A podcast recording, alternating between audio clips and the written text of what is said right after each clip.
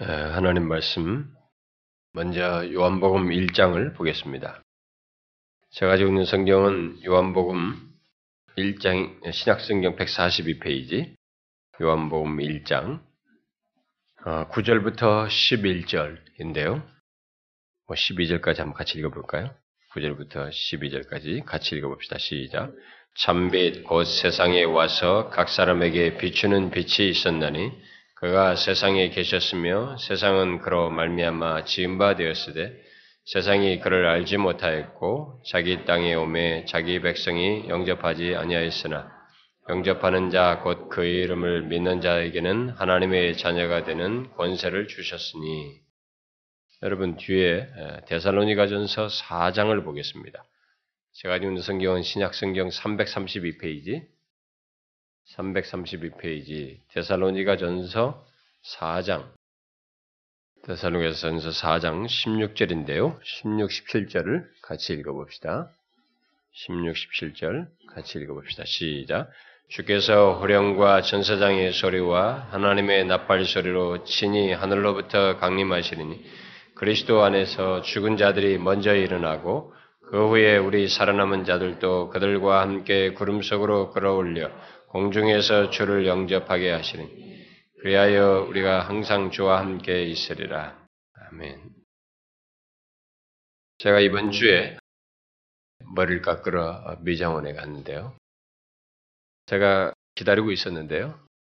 깎는 남자가 깎고 있었는데 그 앞에 그한 청년이 앉아 있었습니다. 저는 좀 기다리고 있었는데 그 청년을 머리를 깎으면서 깎는 사람이 아마 크리스찬인 걸로 알고 있습니다. 왜냐하면 성구가 붙어 있어서요. 아, 그런데 아, 24일에 뭐예요? 이렇게 질문했으면 머리 깎으면 청년한테 그러니까 뭐 청년이 일단 23일은 밤을 꼬박 새고요. 그다음에 24일은 술을 마음껏 먹는 거죠. 그리고 25일은 없습니다. 25일은 없는 날이죠. 라는 거예요. 아, 좀 놀랍더군요. 제가 얘기를 가만히 뒤에서 들으니까. 음. 그래서 내 나중에는 더 얘기가 진행되다 뭐 교회를 다녀봤느냐 이렇게 형제가 물었는데 결국 어렸을 때부터 교회를 다녔다. 요즘도 가끔 교회는 1년에 서너 번은 간다. 아, 그러더군요. 아, 25일은 없는 날이다. 참 제가 아주 충격적인 말이었습니다. 아, 여러분들에게 있어서 25일은 어떻습니까? 원래 25일은 주님이 나신 정확한 날짜가 아니죠. 로마가 이제 기독교를 이렇게 공식적으로 국교로 받아들이는 받아들이면서 그리스도의 나심의 날을 추적할 수가 없으니까 그들이 어, 이 25일로 정해서 뭐 그것에 의해서 이렇게 오게 됐는데요. 그래서 그 25일이 정한 그 발상 자체가 아, 뭔가 이렇게 좀 다른 이방적인 배경이 있다, 뭐 어쩌다 이런 얘기도 있고 그래서 나중에 이, 이걸 절기를 안 지키는 그런 사람들도 생겨나고 그랬습니다만은, 아, 이 성탄절은 연말이 되면 사람들이 뭔가 어디 좀 놀러 가야 될 것 같고, 여행을 좀 가야 될 것 같고, 백화점에 쇼핑을 좀 하러 가야 될 것 같고, 아니면 영화라도 한 편 봐야 될 것 같고, 아니면 가족들하고 멋지게 식사라도 한번 해야 될 것 같고, 뭔가 좀 특별한 걸 해야 될 것 같은 이런 분위기로 이렇게 바뀌어 버렸습니다. 어떻습니까? 여러분에게 이 성탄절은 어떤 의미가 있습니까? 비록 하나님의 아들께서 1년 중 어느 날에 육신으로 이 땅에 오셨는지 우리가 정확히 알 수는 없지만 1년 중에 하루를 정하여서 그리스도께서 육신을 입고 오신 이 땅에 오신 것, 그 성육신의 그 의미와 목적 등을 생각하는 것은 굉장히 중요하고 의미가 있다고 생각이 됩니다. 그런데 안타깝게도 그런 것을 생각지 않고 이렇게 뭔가 아, 우리끼리 분위기를 타고 즐기는 분위기로 만들어진 것이 너무 아쉬울 뿐이죠. 아, 그런데 그런 그 성육신의 의미와 목적을 생각하는 의미에서의 절기적인 성격을 띠고 이 성탄절을 지킨다 그러면 의미가 있겠지만 그런 것 없이 막 거창한 뭐 합창제를 하고 다양한 행사를 하고 활동들을 하는 것은 별로 의미가 없다고 봅니다. 아, 기독교회가 성탄절을 정하여서 지키겠다고 했을 때 거기에 가장 중요한 의미는 어마어마한 일이 벌어졌다. 역사 속에 바로 하나님의 아들이 친히 육신을 입고 이 땅에 오셨다는 정말 너무 쇼킹한 얘기죠. 너무나 놀라운 얘기를 이 사실을 우리가 상기하면서 그것의 의미와 가치와 그것의 목적과 이런 것들을 되새기면서 감사하고 또 경배하고 그것을 인하여서 어떤 신자로서의 복과 삶을 누리는 것이 마땅하겠죠. 그런데 이 성탄절의 의미를 생각한다고 할 때는 성탄절의 의미 중에 하나는 주께서 이 땅에 오신 것 자체를 넘어서서 어, 그가 오셔서 어, 인류를 위해 행하시고 어, 성취하신 것에 근거해서 우리들이 살되 그가 다시 오실 것을 또한 이제 오셨지만 그가 다시 오실 것을 말씀하셨고 또 오실 것이기 때문에 다시 오실 것을 기억하며 살도록 하기 위함이고 그 다시 오심을 예비하는 문제를 이 성탄절에 생각하는 것이라고 봅니다. 그게 이 성탄절의 의미 중에 우리가 생각할 또 한 가지 중요한 의미라고 생각이 됩니다. 그런 맥락에서 이 시간은 그리스도께서 이 땅에 오심을 오셨 이 오셨 이 내용을 우리들이 어, 요즘 그 구원론에서 그 살피고 있는 우리의 구원의 최종적인 상태, 영화의 구원에서 영화의 구원이 있기 위해서는 그리스도께서 재림하셔야 되는데 바로 그리스도의 재림과 연결해서 이 시간을 좀 살펴보려고 합니다. 그래서 먼저 여러분들이 한 가지 질문을 해보고 싶은데요. 여러분은 인류 역사 속에서 가장 의미 있는 날이 어떤 날이라고 생각하십니까? 당연히 여러분들은 제가 이 설교를 하고 있기 때문에 답을 다 알고 있지만 제가 한번 생각을 해보도록 질문을 던지는 겁니다. 생각을 이제 해보셔야 됩니다. 인류 역사 속에 진정한 의미를 한번 생각해 보세요. 인류 역사 속에서 가장 의미 있고 중요한 날은 어떤 날일 것 같습니까?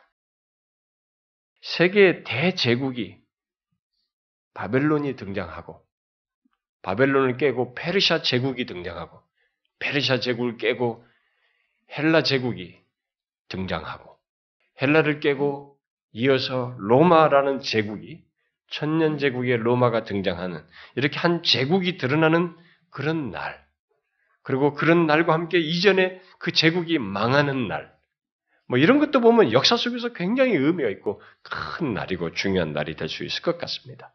그리고 대제국의 왕들이 태어나는 것도 그리고 그 왕이 죽을 때, 그 어마어마한 왕이 죽을 때도 역사 속에서는 굉장히 중요하게 생각할 수도 있겠습니다. 오늘 현대 역사, 최근 현대 역사와 관련해서 보면은 히틀러 같은 히틀러의 독일이 망하면서 2차 대전이 끝나게 되는 그리고 일본이 항복하게 되는 그런 날들도 역사 속에서 상당히 가치 있고 중요한 날이라고 볼 수도 있겠습니다. 아, 그러나 이 주변 국가들에게는 중요하게 보일 수도 있겠죠. 그러나 전 인류 역사를 놓고 보면 그것은 지나가는 역사예요. 한때 있었던 날들이고 그저 인류의 일부로 한 시대 그 시대 사람들의 얘기에 지나지 않는 그 정도의 가치가 있는 날에 지나지 않는 것이죠. 한 나라나 몇 나라가 한때 자유를 얻는 것 정도나 그때의 현실이 바뀌는 것도 당사자들에게는 중요하겠지만 전 인류를 인류 전체 그것도 인류의 전 역사를 놓고 볼 때는 그 어떤 것도 아닙니다. 다 지나가요. 지나가는 한때 지나지 않는 것입니다.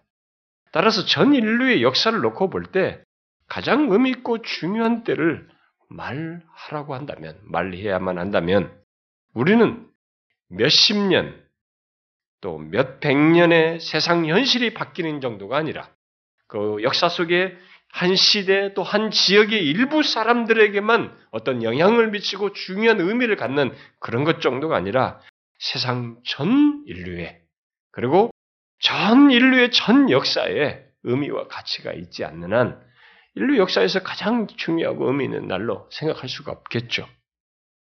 그런데 사실 아십니까? 세상 역사에는 전 인류를 향해서는 그런 중대하고 의미 있는 날이 있었습니다. 뭡니까? 바로 인류가 어느 제국도 제국의 왕도 누구도 해결하지 못한 이 인류가 해결 못하는 문제를 해결하기 위해서 하나님이 친히 육신을 입고 오신 날이 있었습니다. 우리 인류가 해결하지 못한 게 뭡니까? 죄입니다. 우리들이 가지고 있는 이 죄, 밥 먹듯이 짓고 있는 죄지만 그냥 다 죄 짓다가 죽는 걸로 알고 있지만 이 죄가 너무 무서운 결과를 가져온단 말이에요. 사망을 가져온단 말입니다. 그래서 우리 모두 죽지 않습니까? 이 죽음의 문제, 그리고 죽음 이후에 각자의 죄에 대한 형벌을 받아야만 하는 이 문제. 어느 이 세상에 태어난 인간치고 하나도 거기서 벗어나지 못합니다. 1세기든 비신 몇 세기든 지금이든 또 미래든 누구든지 이 세상에 태어난 인간이면 다 그 아래 놓여 있습니다. 죄와 사망의 그늘 아래서 살아가고 있습니다. 그것을 해결하는 일부 사람도 아니고 인류 전체 그리고 이 세상 전 역사에 그 문제를 해결하기 위해서 오시는 분이 있다라고 하면 그것보다 더 놀라운 일이 어디 있겠습니까? 인류 역사에. 바로 그 일이 실제로 역사 속에 있게 되었습니다. 하나님의 아들이 독생자께서 친히 이 땅에 육신을 입고 오셨습니다. 성경은 그분의 오심을 미리 역사 속에서 오시기 전부터 쭉 예언을 했습니다. 그리고 바로 오기 직전에 결혼하지 아니한 어? 아직 이 부부로서 합방을 하지 아니한 요셉과 마리아에게 나실 분이 예수, 곧 자기 백성을 죄에서 구원할 자라는 의미를 가진 예수로 그가 나시었습니다. 그렇게 예수 그리스도는 처음부터 이 세상 죄를 지심으로써 죄와 죄로 인한 사망을 해결할 목적을 가지고 이 땅에 오셨습니다. 그런 면에서 하나님의 아들께서 육신을 입고 이 땅에 태어나신 날은 인류 역사에서 가장 중요한 날이고 주목해야 할 날입니다. 그리고 더 나아가서 우리의 죄와 사망을 실제로 해결하시기 위해서 그가 십자가에 달려 죽으시고 그것을 확증한 부활을 하게 된 부활의 날 또한 인류 역사 속에서 또 한 번 가장 중요하고 주목할 날이라고 말할 수 있습니다. 그런데 그런 일이 역사 속에 실제로 일어났는데 있게 되었을 있게 되었을 때 세상이 보인 반응이 무엇이었습니까? 사람들이 그날을 인류 역사 속에 가장 의미 있는 그리고 최고의 날로 여겼습니까? 오늘 우리가 읽은 요한복음 1장은 그렇지 않다라고 말하고 있습니다. 참빛 곧 세상에 와서 각 사람에게 비추는 빛이 있었나니 누굽니까? 바로 하나님의 아들 예수 그리스도입니다. 바로 그가 세상에 계셨으며 세상은 그로 말미암아 지은 바 되었을 때 세상이 그를 알지 못하였고 자기 땅에 오매 자기 백성이 영접하지 아니하였다라고 분명히 기록하고 있습니다.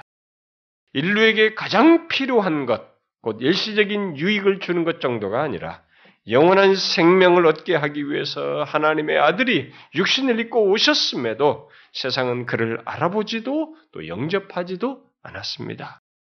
오랜 역사를 거쳐서 예언하고 예표하여서 알게 한 이스라엘 백성들 중에 그 예표와 모든 예언을 들었던 그 한 민족 안에서 조차도 그 중에 일부만 그리고 그리스도께서 나실 때 별을 연구하던 동방의 박사들 몇 명만 그리스도의 오심을 예사롭지 않게 여기며 반응한 일이 고작이었습니다. 물론 일찍부터 이 세상의 구원자가 오실 것을 들었던 유대 백성들의 마음 속에는 그날이 속히 왔으면 좋겠다. 하나님의 아들이 오셔서 자신들을 고통과 사망의 그늘에서 구원해 주시면 좋겠다는 생각과 염원이 그들에게 있었습니다. 그러나 실제적인, 실질적인 면에서 하나님의 아들이 오심으로 있게 된 이 구원의 참된 의미를 알고 마음의 준비를 하여서 기다린 사람은 거의 없었습니다. 인류의 전 역사를 놓고 볼 때 가장 필요한 일이요. 반드시 있어야, 있어야만 하는 일. 바로 모든 인류가 처한 비참한 상태에서 곧 죄와 사망을 운명처럼 알고 지배를 받으며 살아가며 결국 멸망으로 나아가는 상태로부터 인류를 구출해내기 위해서 하나님의 아들이 오셨지만 그 놀라운 날을 기대하고 소망한 사람들은 놀랍게도 거의 없었습니다. 죄의 속박 아래서 또 사망의 그늘 아래에서 인류를 구원할 주를 기다리며 소망한 사람은 정결 예식의 날에 아기 예수를 데리고 성전에 올라가서 하나님께 드릴 때 거기에 있었던 시몬과 안나와 같은 노인 정도 반응을 했습니다. 물론 예수님께서 태어나셨을 때 천사가 양을 치던 목자들에게 그리스도께서 나셨다는 사실, 소식을 전함으로써 그 소식을 듣고 어, 와서 일종의 반응을 보인 목자들이 있었습니다. 그렇게 그리스도의 오셨음을 알고 기다려 맞이한 것은 그러나 그들은 수동적으로 알게 된 거죠. 미리 오신 것을 기다리며 예비한 상태는 아니었습니다.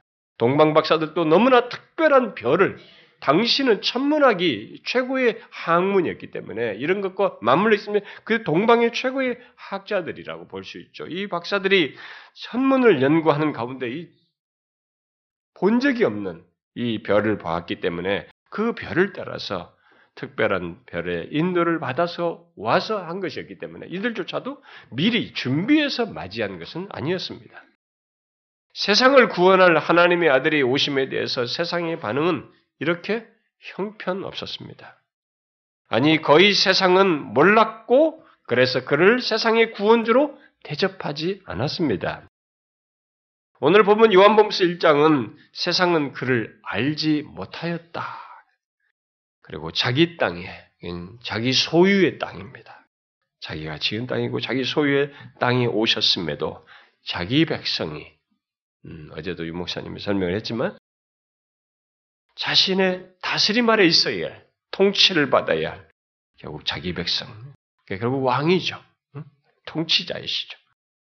그분이 오셨음에도 자기 백성이 영접하지 아니하였다라고 함으로써 자기 백성들조차도 영접하지 않을 정도로 그의 오심은 이 세상에서 관심도 끌지 못하는, 갖지 않는 그런 모습, 실상이었습니다. 물론 그런 조건에서 우리가 오늘 같이 더불어서 읽었던 1장 12절 말씀대로 그 하나님의 아들 예수 그리스도를 영접하는 자는 하나님의 자녀가 되는 권세를 얻게 된다고 말을 하고 있습니다. 그럼에도 이 세상은 뒤에 요한복음 3장에서 어, 말하는 바대로 하나님의 아들 예수 그리스도 자체를 싫어하고 기피하였습니다. 3장 19절과 20절에 그 이유에 대해서 주님께서 말씀하시죠. 정죄는 이것이니 곧 빛이 세상에 왔으되 사람들이 자기 행위가 악함으로 빛보다 어둠을 더 사랑한 것이니라. 악을 행하는 자마다 빛을 미워하여 빛으로 오지 아니하느니 이는 그 행위가 드러날까 함이라. 왜 사람들이 하나님의 아들께서 빛으로 오셨는데 그를 영접하지 않고 오히려 피하며 거부하는 것입니까? 인간이 타락하여서 빛보다 어둠을 더 사랑하기 때문이고 자신의 어두운 상태, 바로 자신의 악한 행위가 빛이신 그리스도 앞에 나올 때 드러나는 것이 싫어서 그런 것입니다. 여러분 어떤 사람들이 왜 예수를 싫어하는지 아십니까? 뭐 이런저런 이 얘기, 과학이 어떠네, 뭐가 어떠네, 지식을 말하지만 더 깊이 들어가 보면 자기 자신이 드러나는 것이 싫은 것입니다. 자신의 죄인인 것이 드러나는 것이 싫고 그렇게 인정되는 것이 싫고 본성상 빛보다 어둠이 좋아서 그런 것입니다. 그걸 인정하고 싶지 않을 뿐이죠. 그래서 1장 13절 말씀대로 하나님께로부터 난 자들을 제외하고 이 세상의 사람들은 세상을 구원하기 위해서 빛으로 오신 하나님의 아들 예수 그리스도를 영접하지 않고 거부하는 일을 그분이 처음 오실 때부터 지금까지 계속 해오고 있습니다. 그렇게 오랫동안 거다 하나님의 아들 예수 그리스도께서 이 세상을 구원하기 위해서 오실 것을 수천 년 동안 상징적으로 말하고 예표로 말하고 직접적으로 예언해 왔음에도 불구하고 막상 그가 왔을 때 사람들의 반응은 그렇게 형편없었습니다. 그런데 흥미로운 사실은 사람들이 알지 못하고 영접하지 않은 것을 넘어서서 이 땅에 오신 세상의 구원자 예수 그리스도를 온갖 모함을 하고 무시하고 모독하고 핍박하고 마침내 십자가에 못 박아 죽여 제거하고자 했다는 사실입니다. 그런데 더 놀라운 사실은 그것조차도 성경이 미리 예언을 했다는 것입니다. 이렇게 예언을 했죠. 그는 멸시를 받아 사람들에게 버림받았으며 간고를 많이 겪었으며 질고를 아는 자라 마치 사람들이 그에게 얼굴을 가리운 것 같이 멸시를 당하였고 우리도 그를 귀히 여기지 아니하였도다. 미리 예언했어요. 사람들은 실제로 예언대로 그렇게 했습니다. 그러나 중요한 것은 그 예언들을 이루어서 인류를 죄와 사망에서 구원하는 일을 십자가의 죽음과 부활을 통해서 이루셨다는 사실입니다. 마침내 이 인류가 그토록 해결 못하는 죄와 사망을 담당하시고 해결하시는 그 일을 그리스도께서 하셨다는 것입니다. 얼마나 놀라운 일입니까? 인류 역사를 생각하면 진실로 최고의 날이고 영원히 잊지 못할 날입니다. 인류 역사를 놓고 볼 때 그날보다 중요한 날은 진실로 있을 수가 없으요. 그러나 어떠했습니까? 그날 역시 사람들은 무시했고 아예 그런 역사를 없는 것처럼 하려고 당시 정치자, 지도자들, 종교 지도자들이 노력을 해서 지워버리려고 그런 일이 없었던 것처럼 하려고 애를 썼습니다. 바로 그것이 하나님의 아들 예수 그리스도께서 처음 이 땅에 오셨을 때 이 세상이 보인 반응입니다.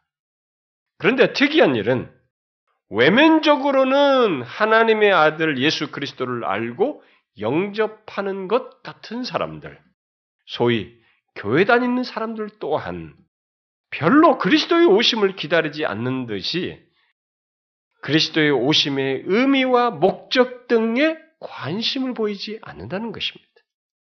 기쁘다 구주 오셨네라는 찬송을 부르는데 그의 오심의 참 의미와 목적을 모름으로써 실질적으로는 별로 기뻐하지도 또 그리스도의 오심을 인류 역사의 가장 중요한 일로 여기지 않는 일을 교회 안에 있는 사람들부터 하고 있다는 것입니다.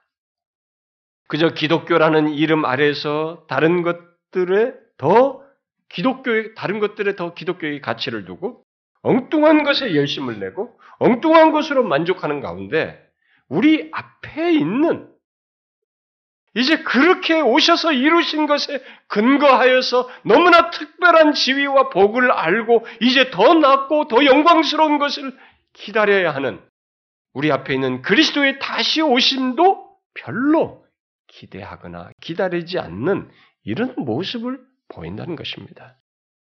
그러나 이제 우리가 생각해야 됩니다.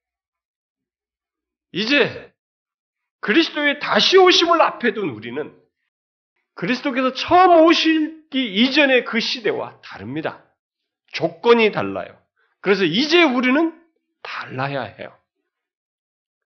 지금은 그리스도께서 처음 오실 때처럼 예언에 아직 성취되지 아니한 예언에 의존하는 시대가 아니고 실제로 역사 속에 오셔서 사람들의 무관심과 무시에도 세상을 구원한 일을 행하셨고, 이제 그 이루신 것에 근거해서 살며, 이제 더 놀랍고도 영광스러운 복된 일을 미래에 두고 다시 오실 것을 말씀하시며 예비하라고 한 시대에 우리가 살고 있기 때문에 이제 달라야 돼요. 우리는 달라야 합니다. 오늘날 사람들이 이 차이를 모르고 있습니다. 초림 때와 재림을 앞에 둔 우리 시대 사이에 이 차이를 모르고 있습니다. 아니에요. 우리는 완전히 달라야 합니다. 그리스도께서 처음 오셨을 때 세상이 그리스도에 대해서 보인 것과 같은 반응, 곧 무관심과 무시 속에서 자기의 일에만 몰입해서 살았던 것과는 다른 것이 우리에게 있어야 하는 것입니다. 우리 앞에는 초림 때와 완전히 다른 그리스도의 다시 오심이 있습니다. 여러분은 이것을 알고 있습니까? 아니, 이것을 얼마나 알고 있습니까? 여러분은 그리스도께서 다시 오실 때 이 세상에 어떤 일이 일어날지를 알고 있습니까? 그가 처음 오셨을 때와 완전히 다른 상황이 있게 될 것을 성경이 말하고 있습니다. 그래서 다른 태도를 취해야 한다고 우리에게 말하고 있습니다. 초림 때 사람들과 완전히 다른 준비가 우리에게 있어야 한다고 성경은 말하고 있습니다. 준비가 없다면 그것은 다른 것이 아니라는 거죠. 초림 때 백성들과 별로 다를 바 없는 것이 되는 것이고 그에게 이 땅에 오신 예수 그리스도는 아직도 초림한 초림했을 때의 그 초림할 때의 사람들에게 흐릿한 것처럼 흐릿한 분에 지나지 않은 것이고 더욱이 그가 다시 오실 것을 실질적으로 믿지 않는 것이 되는 것이죠. 그래서 오늘 우리가 함께 읽은 데살로가전서 4장 말씀이 이 부분과 관련해서 주께서 다시 오실 때가 어떤 것인지를 먼저 우리에게 밝혀주잖아요? 뭐라고 말하고 있습니까? 처음 오실 때처럼 흐리멍텅하게 오십니까? 표시도 나지 않게 어디서 나는지 아무도 모르게 오십니까? 아닙니다. 뭐라고 말하고 있습니까? 주께서 호령과 천사장의 소리와 하나님의 나팔 소리로 친히 하늘로부터 강림하시는 그야말로 영광 중에 임하는 것을 모든 사람이 보게 될 것을 말하고 있습니다. 이 내용을 예수님께서 마태복음 24장에서 인자가 구름을 타고 능력과 큰 영광으로 오는 것을 보리라라고 말했습니다. 우리는 이런 묘사들이 실제로 어떤 현실로 나타날지 그저 상상해 봅니다. 그러나 한 가지 분명한 것은 그런 사실이 우리 주님께서 이 땅에 처음 오실 때와는 완전히 다르다고 하는 것을 우리에게 말해주고 있다는 것입니다. 그러니까 그리스도께서 다시 오실 때는 온 세상이 보고 놀랄 모습으로 오시며 그날은 또 한 번 인류 역사 속에 가장 중요한 날, 아니 인류 역사의 마지막 날로서 결정적으로 중요한 날이 될 것이라고 우리에게 말해주고 있습니다. 이 땅에 처음 오셨을 때 하나님의 아들 예수 그리스도는 이사야 53장 예언대로 그는 주 앞에서 자라나기를 연한 순 같았고 마른 땅에서 나온 뿌리 같아서 고운 모양도 없고 풍채도 없은즉 우리가 보기에 흠모할 만한 것이 흠모할 만한 아름다운 것이 없었습니다. 그는 멸시를 받아 사람들에게 버림을 받고 마치 사람들이 그에게서 얼굴을 가리운 것 같이 멸시를 당하였습니다. 그렇게 모두가 없인 여겼어요. 그러나 그분이 다시 오실 때는 더 이상 그분을 그렇게 대할 수 없는, 그렇게 보이지도 않고 그렇게 대할 수 없는 모습으로 오실 것입니다. 일단 재림하시는 주님을 알지 못하는 일이 온 인류에게 허용되지 않을 것입니다. 반대로 이 세상 전체가 재림하시는 주님을 알게 될 것입니다. 비록 그가 오실 때까지 사람들이 자기 하고 싶은 것을 하면서 사치와 방탕을 계속하더라도 또 다음 계획을 세우면서 해오던 사업을 열심히 하느라 바쁘고 새로운 집을 사고 이사하고 뭐 결혼을 하고 먹고 마시고 즐기고 이런 일을 하다가 주님이 다시 오실 때에는 그 모든 하던 일을 스톱하게 될 것입니다. 그리고 그를 보게 될 것입니다. 그것을 계시록 1장에 이렇게 말하고 있죠. 볼지오다 그가 구름을 타고 오시리라. 각 사람의 눈이 볼 것이요. 보겠고 이렇게 말해요. 중요한 것은 그 날이 인류 역사가 끝나는 날이고 그 이후에는 모든 인류가 심판받는 일이 있다는 것입니다. 그럼에도 그때까지 사람들은 인류 역사의 그 중요한 날, 마지막 날을 모르고 아무런 준비도 없이 이전처럼 행할 것이라고 성경이 말하고 있습니다. 우리가 결혼할 날이 잡히면 그거 준비하느라고 바빠요. 이 세상에 나름 중요한 일이 있으면 뭐 그거 그걸 준비하냐 바쁩니다. 그러나 이 인류의 또 한 번 마지막 남은 또 한 번 전 인류 역사의 가장 중요한 날을 사람들이 준비 없이 모르고 맞이한다는 것입니다. 그것을 예수님께서 누가복음 17장에 이렇게 말씀하셨습니다. 노아의 때에 된 것과 같이 인자의 때에도 그러하리라. 노아가 방주에 들어가던 날까, 날까지 사람들이 먹고 마시고 장가들고 시집 가더니 홍수가 나서 그들을 다 멸망시켰으며 또 롯의 때와 같으리니 사람들이 먹고 마시고 사고 팔고 심고 집을 짓더니 롯이 소돔에서 나가기 전날에 하늘로부터 불과 유황이 비오듯 하여 그들을 멸망시켰느니라. 인자가 나타나는 날에도 그러하리라. 이것은 예수님께서 처음 오셨을 때와 비슷한 모습이 결국 있을 것이라는 얘기이기도 합니다. 단지 그때에는 큰 차이가 있게 되죠. 그 이전에는 처음 오시고 난 뒤로부터 아직도 뭔가 이제 시간이 더 지연, 지에 주어지고 어, 이어지지만 재림 때는 그 순간이 끝이에요. 그것이 끝입니다. 그래서 결정적인 이제 차이가 마지막 날에 있게 되는 거죠. 그리고 갑작스럽게 임하시는 그분을 모든 사람이 예외 없이 보게 됨으로써 완전히 처음에는 못 봤습니다. 천사에 이끌림 받은 목자 뭐몇 사람밖에 못 봤지만 그때는 모두가 본다는 면에서 완전히 다릅니다. 여러분 그 상황을 한번 상상해 보십시오. 어떤 사람은 정말로 결혼식을 하다가 스톱하고 그분을 볼 것입니다. 또 어떤 사람은 열심히 비즈니스 하다가 또 집을 짓다가 꾸미다가 새 집으로 이사하다가 뭔가 기대에 차서 뭔가를 진행하다가 스톱하고 그분을 볼 것입니다. 또 어떤 사람은 밭에서 일을 하다가 또 시장을 보다가 또 가족들과 친구들과 어울려서 즐겁게 먹고 마시고 즐기다가 그것을 멈추고 그분을 보게 될 것입니다. 학생들 같으면 교실에서 수업을 하다가 운동장에서 놀다가 보겠죠. 이 세상에 임하시는 주님을 예외 없이 모든 조건 속에서 수독하고 보게 될 것입니다.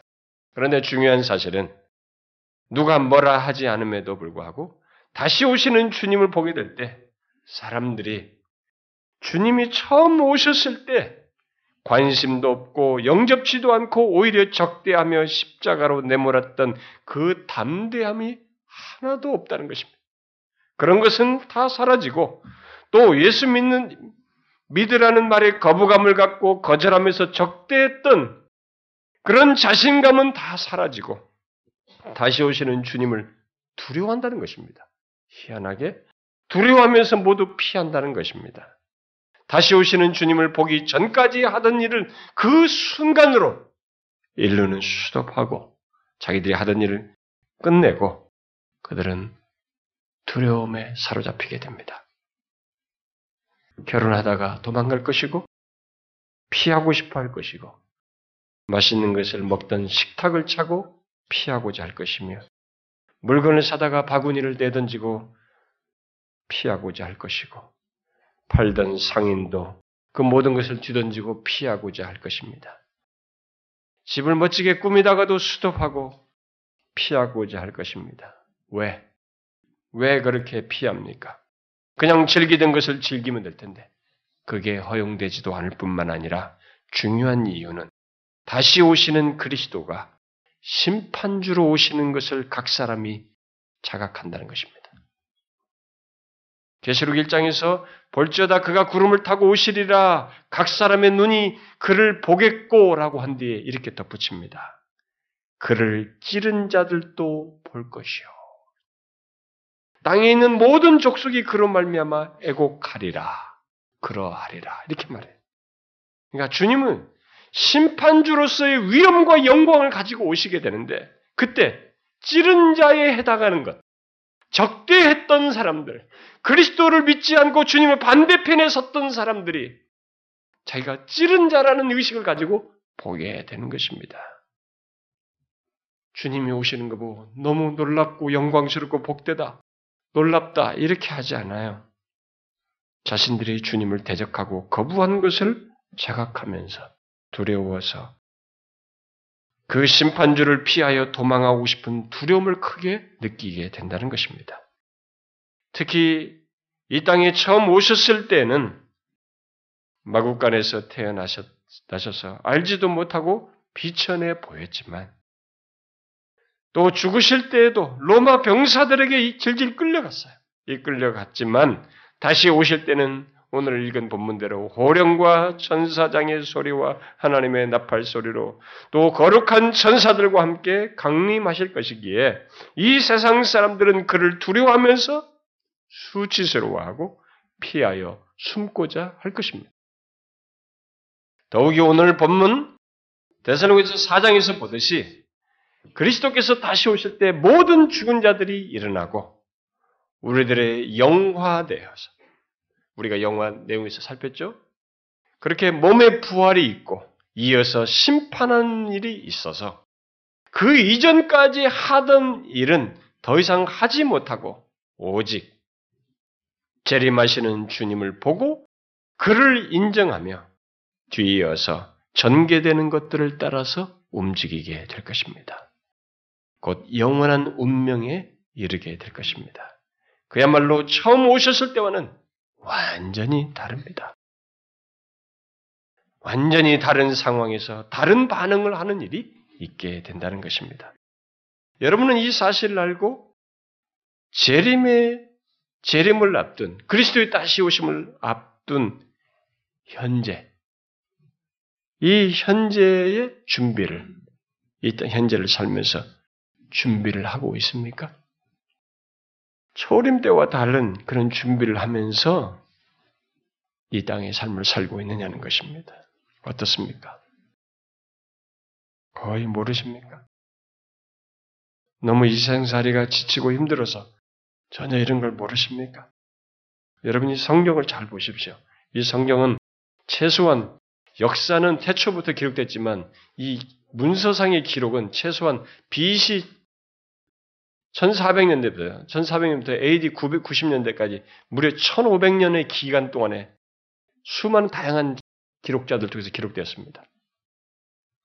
여러분 우리나라 뭐 조선 시대 무슨 문서가 어떻고 뭐 1세기 문서 여러분 BC 15세기 거예요. 15세기 기록부터 모세오경 같은 그런 기록들은 이제 거기서부터 필사자들이 필사 필사 필사해서 여기까지 온 겁니다. 그런데 달라야 되잖아요, 조금. 어? 최소한 우리도 100년만 지나도 말이 달라지지 않습니까? 그 수많은 세월 때 다양한 사람들이 기록자들이 있었지만 다 엮여 있고 통일성이 있잖아요, 성경이. 똑같이 예수 그리스도를 얘기하지 않습니까? 그 예수 그리스도의 오심과 그 안에서 이루어질 일 얘기하잖아요. 다 어떻게 됐습니까? 그것뿐만 아니라 관련해서 역사 속에 있을 모든 예언들을 했잖아요. 이스라엘 역사에. 예언들이 어떻게 됐어요? 성취됐지 않습니까? 말한 대로 다 성취됐잖아요. 그 근거를 가지고 미래를 또 얘기하는 것입니다. 그리스도의 재림, 초림에서도 이미 그런 예언을 다 했고 그대로 또 다 이루어졌잖아요. 이제 재림을 얘기해서 얘기합니다. 그런데 재림은 달라야 된다는 거예요. 어떻습니까, 여러분? 다시 오실 주님을 기다리면서 준비하고 있습니까? 예수님께서 처음 오셨을 때의 사람들과 분명히 다릅니까? 또 예수님께서 자기가 다시 올 때 멸망할 자들이 노아의, 노아와 로세 때와 같을 것이라고 한 그들과는 또 분명히 다릅니까? 지금도 수많은 사람들이 노아의 때와 롯의 때처럼 그리스도의 다시 오심을 의식하지 않고 준비하지도 않은 채 살아가고 있습니다. 여러분들은 그들과 분명히 다릅니까? 멸망하는 사람들은 지금도 로아의 때와 롯의 때처럼 먹고 마시고 시집가고 장가가고 사고 팔고 심고 집을 짓는 것 등의 일이 전부이고 그 속에서 몰입하면서 그 속에서 미래를 봅니다.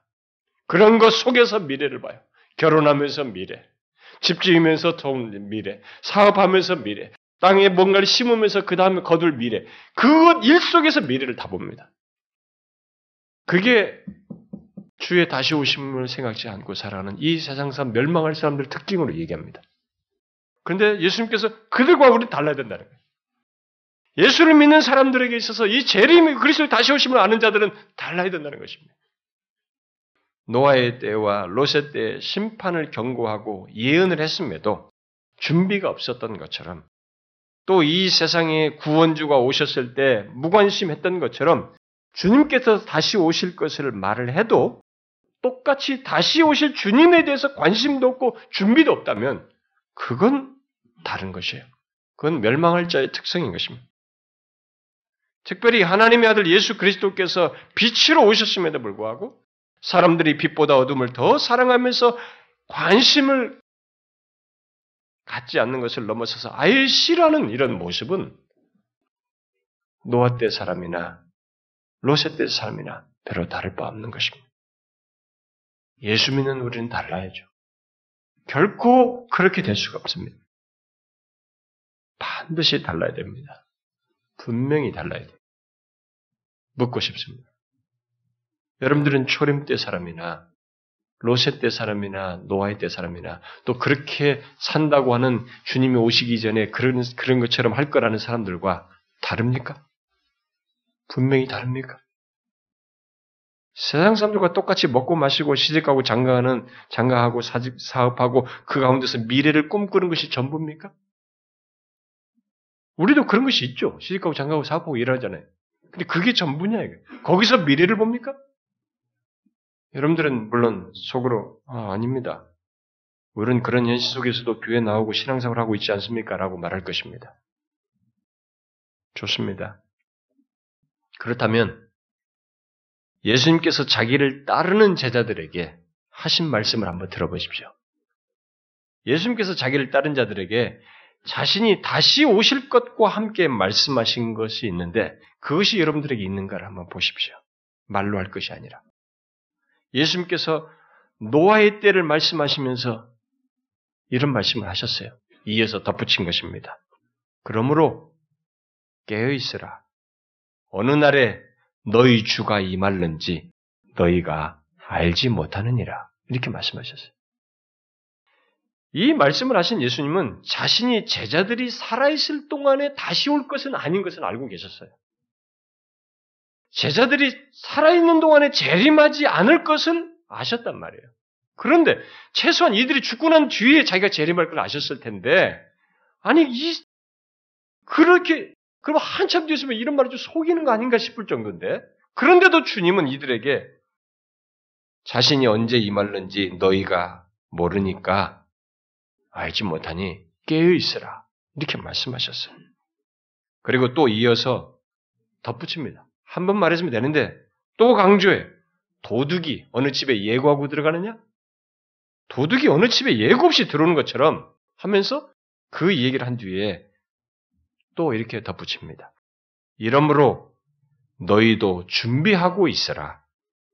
생각하지 않을 때 인자가 오리라. 그랬어요. 제자들에게 얘기했어요.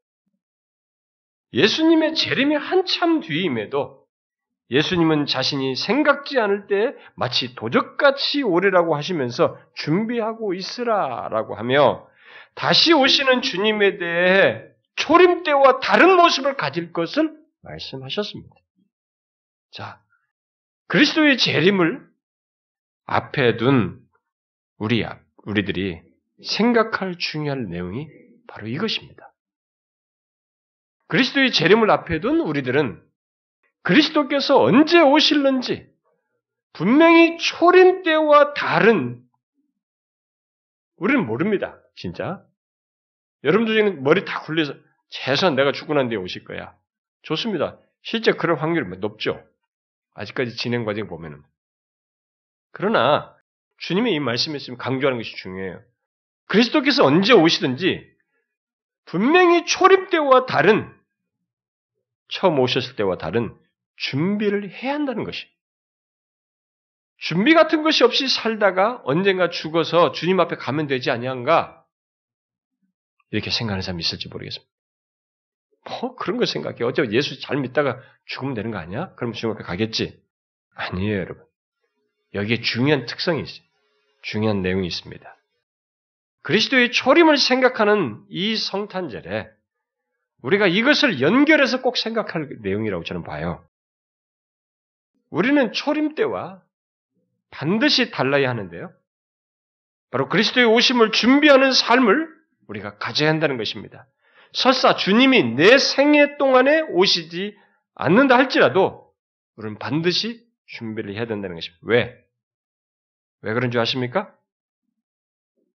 그것이 그렇게 준비하는 것이 진짜로 이 땅에 오신 하나님의 아들 예수 그리스도를 믿는 것이고 그가 다시 오신다는 것을 믿는 것이기 때문에 그래요. 그리스도의 오심을 준비하는 삶이 없는 사람은 그리스도께서 이 땅에 오신 것은 물론이고 그가 다시 오심을 믿지 않는다는 말이 되는 것이에요. 그에게 예수 다시 오실 그리스도가 없다는 거죠. 그의 삶 속에. 그것은 결국 그리스도를 믿는 신앙이 아닙니다. 그러면 여러분은 묻고 싶을 겁니다. 아니, 그것이 왜 예수 믿는 신앙이 아니라는 것인가? 그것은 예수님께서 뒤에서 하신 말씀에서 우리가 답을 얻을 수가 있어요. 예수님께서 깨어서 준비하라는 이 얘기를 하시면서 결국 깨어서 준비하는 것이 없, 없다는 것은 그리스도에 대한 의식도, 그리스도에 대한 신앙도, 그리스도에 대한 충성도 없다는 것을 뜻하는 것으로 연결해서 말씀을 하셔요. 여러분, 그 이제 집에 가서 여러분들이 마태복음 24장, 25장을 그런 맥락에서 한번 읽어보시면 됩니다. 자, 여러분, 예수님께서 깨어 준비하라고 그렇게 연결시켜서 말씀할 때 여러분들이 생각 한번 해보세요. 예수님께서 깨어 준비하라고 한 것이 무엇을 말합니까? 옛날에 우리나라의 이 시한부 종말론자들이 지금도 좀 그런 그룹이 아직도 있어요. 근데 시한부 종말론자들은 성경에서 깨어 준비하라는 말을 잠을 줄여가면서 예배당에 모여서 기도 열심히 하는 것으로 왜곡시켰어요. 그러나 예수님은 마태복음 24장에서 준비하고 있으라라고 말씀을 하신 뒤에 충성되고 지혜로운 종 얘기를 하셔요. 충성되고 지혜로운 종에 대해서 말씀하십니다. 그리고 이어서 여러분들이 아시는 24, 25장에서 열처녀 비유, 그리고 다섯 두 달란트 달란트 비유, 그리고 최후 심판에서 양과 염소를 나누듯이 인류를 나누는 일이 있을 것을 말씀을 하십니다. 자, 그렇게 충성되고 지혜로운 얘기를 하시면서 이 세 가지 얘기를 연결해서 하셨을 때, 그 내용 속에 뭐가 있는 줄 아세요? 그 세 가지 내용 모두 거기에 깨어서 준비하는 것이 다 내포되어 있어요. 그리고 그 깨어서 준비하는 것은 결국 충성되고 지혜로, 지혜롭게 행하는 것, 행하면서 사는 것과 관련이 있다는 것을 우리에게 말씀하고 있어요.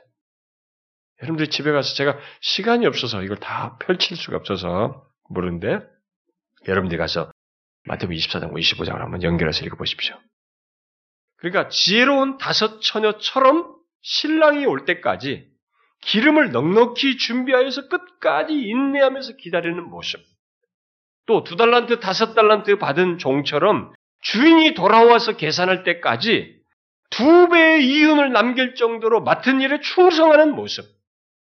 그리고 주님의 손발이 되어서 일상 속에서 작은 일에도 충성하면서 도움이 필요한 자들을 돌아보는 이런 모습 등으로 깨어서 준비하는 것을 충성되고 지혜로운 것으로 말하고 있습니다.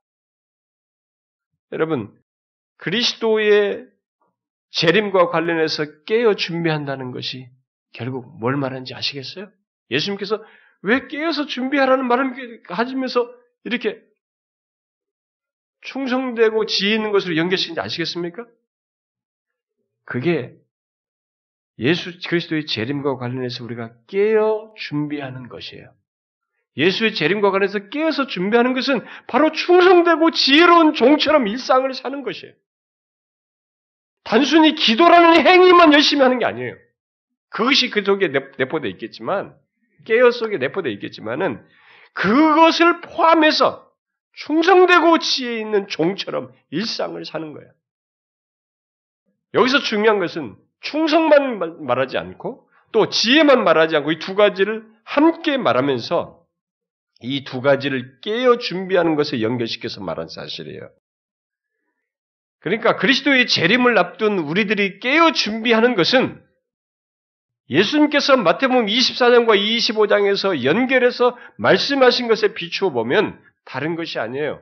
바로 일상 속에서 충성되고 지혜로운 지혜 있는 신자로서 사는 것입니다. 물론 막연하게 충성되고 지혜로운 것이 아니에요. 잘 보시면 예수님께서 말씀하신 충성되고 지혜 있는 자의 모습 속에는 충성의 대상, 지혜를 발휘해서 만족시키고자 하는 대상이 있습니다. 그 대상이 결국 누구예요? 25장에 보면 집, 아 24장에서 나오는 그 말을 하면서 말하는 집주인, 처녀들이 기다리는 신랑, 달란트를 맡긴 주인, 양과 염수를 나누는 인자 또는 임급 대상이 있습니다. 충성과 지혜의 대상이 있어요. 이 대상이 다 누굴 가리킵니까? 다시 오실 예수 그리스도를 가리키는 것입니다. 충성과 지혜에서 중요한 것은 다시 오실 주님이 그 중심에 있는가 하는 것이에요, 여러분. 교회 다니는 사람들이, 예수 믿는 사람들이 명심할 사실입니다. 우리끼리 충성하는 게 아니에요. 무슨 조직에 충성하는 거 아닙니다. 조폭입니까, 우리가? 응? 직분 맡겼으니까 그냥 그것에 외적으로 충성하는 게 아니에요. 예수 믿는 사람들에게 말하는 신앙과 삶에서의 충성과 지혜는 다시 오실 주님이 그 중심에 있는 것이에요. 그래서 깨어 준비하는 것이고 끝까지 인내하면서 그렇게 하는 것입니다. 여러분 초림 때의 사람과 달리 그런 충성과 지혜를 가지고 깨어서 준비하는 것이 자신에게 있습니까? 이것이 있어야 초림의 사람들과 우리가 다른 것이에요. 자신의 충성과 어떻게 인생과 섬김과 맡긴 것을 잘 감당할지 생각하는 것 속에 그 지혜 속에 다시 오실 주님이 있느냐는 거예요. 다시 오실 주님이 없는 충성과 지혜는 모두 껍데기에 지나지 않는 것입니다. 생각해 보십시오. 다시 오실 주님이 없는데 주인이 다시 우리 계산하는 것도 없는데 이 종이 맡긴 거 충성하겠어요? 게으르죠. 지혜를 발휘하겠습니까? 한 달란트 받은 종처럼 게으를 것이고 어리석은 다섯 처녀처럼 지혜롭지 못하게 행하겠죠. 준비 같은 거 필요 없고 뭐 이 정도면 돼. 이 정도만 하면 되지. 뭐 기름 이 정도면 충분해. 더 이상 준비라고 인내도 안 해요. 졸아버린 거지. 다시 오시는 주님이 없는 충성과 지혜는 진짜가 될 수가 없어요. 그래서 우리가 항상 명심해야 됩니다. 교회에서. 저 같은 목사도 이 목사로서 사역할 때 계속 뭐가 있어야 되냐면 다시 오실 주님이에요. 주님 앞에 서는 것이죠. 그분을 의식하고 충성과 지혜를 발휘해서 나의 인생을 사는 것이고 맡긴 것을 감당하는 것이며 섬기는 것. 이게 다시 오실 주님을 깨어 준비하는 것이에요. 초림과 달리 재림을 앞에 둔 사람의 차이는 바로 이것이에요. 이것이 있느냐 없느냐는 것입니다. 혹시 여러분들 중에 재림 그거 뭐 현실적으로 와닿지 않는다. 콧방귀 끼는 사람 없으십니까? 를 믿고 싶지도 않고 그것이 피부로 와닿지 않는 사람, 와닿지 않는다고 생각하는 사람 있습니까? 속히 깨달을 수 있기를 바래요. 재림하실 주님을 의식하지 않고 그분을 생각하며 준비되지 않는 신자의 삶과 신앙의 여정은 진실할 수가 없어요. 하다 말죠. 위선하게 되죠. 자기중심적으로 들이겠죠. 자기를 위하는 수준에서 멈추겠죠. 진실할 수가 없습니다. 지속성을 가질 수가 없어요. 재림을 앞에 둔 우리는 초림을 앞에 둔 사람과 이런 면에서 분명히 달라야 합니다. 그리고 그것이 있는 자가 진실로 이 땅에 오신 예수 그리스도를 믿는 자이고 그리스도께서 다시 오실 것을 믿는 자예요. 잊지 마셔야 합니다. 재림을 앞에 둔 시대에는 우리 시대에는 그렇게 깨어 준비하는 자들만이 곧 지혜로운 다섯 처녀와 같고 두 달란트 다섯 달란트 받은 종과 같은 그리고 주님의 손발이 되어서 수고한 자와 같은 이런 자들이 구원을 얻습니다. 그렇게 깨어 준비된 자들만이 구원을 얻어요. 아니, 그렇게 준비하는 것을 통해서 그가 진실로 구원받은 자인 것이 드러나게 돼요. 이렇게 깨어서 준비하는 것이 없는 사람은 자기가 구원받지 못하는 사람이고 못할 사람이라는 것을 드러냅니다. 그래서 중요한 거야.